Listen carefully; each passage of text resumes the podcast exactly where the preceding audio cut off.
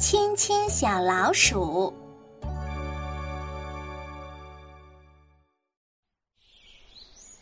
这几天，紫雾森林的小动物们高兴极了，因为呀，住在远方的白裙仙女要来了。白裙仙女是一位很好很好的仙女，她不仅呀长得漂亮，而且乐于助人。小动物们有什么困难，它都会帮忙。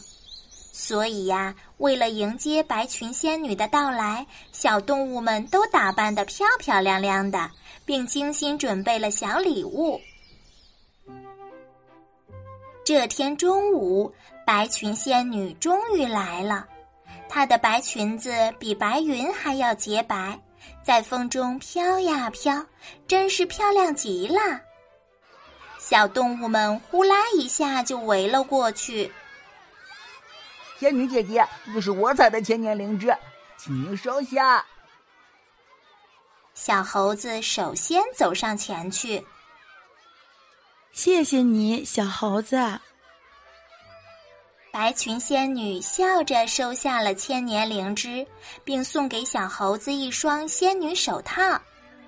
哇，有了这双仙女手套，以后小猴子爬树再也不用担心弄伤手了。接着，小兔子走上前去，他送给白裙仙女一块十分漂亮的七彩石。白裙仙女很高兴，送给小兔子一双仙女雨靴。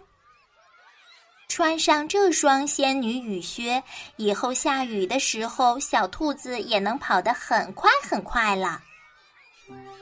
哇，白裙仙女的礼物真棒呀！看到这里，其他的小动物羡慕极了，但是大家都整齐的排着队，没有一个人插队的。小老鼠也来了，它来的最晚，所以呀，他只好站在队伍的最后面了。终于轮到小老鼠了，它紧张的将一袋子花生递给了白裙仙女。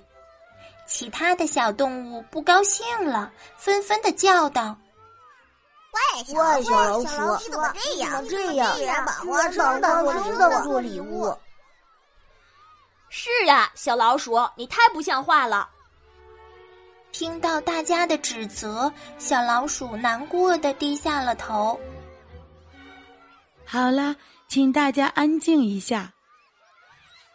白裙仙女说。小老鼠送我花生，一定有它的理由。小老鼠，请你告诉我好吗？仙女姐姐，这些花生都都是我自己种的。小老鼠吞吞吐吐地说：“一直以来，我们老鼠都是靠偷别人的东西为生的，所以大家都不喜欢我们。我我不想再偷别人的东西了。”所以，我就种了一些花生。说到这里，小老鼠的眼睛里闪动着泪花，四周顿时安静了下来。小动物们都愧疚的看着小老鼠。小老鼠，你的花生我收下了，这是我今天收到的最好的礼物。说完。白裙仙女取出了一把仙女锄头，哇！有了这把仙女锄头，以后小老鼠就可以种更多的花生了。接着，白裙仙女还抱住小老鼠，在它的脸上轻轻的亲了一下。哇哇！小动物们都叫了起来。小老鼠呢？它幸福的呀，差点晕了过去。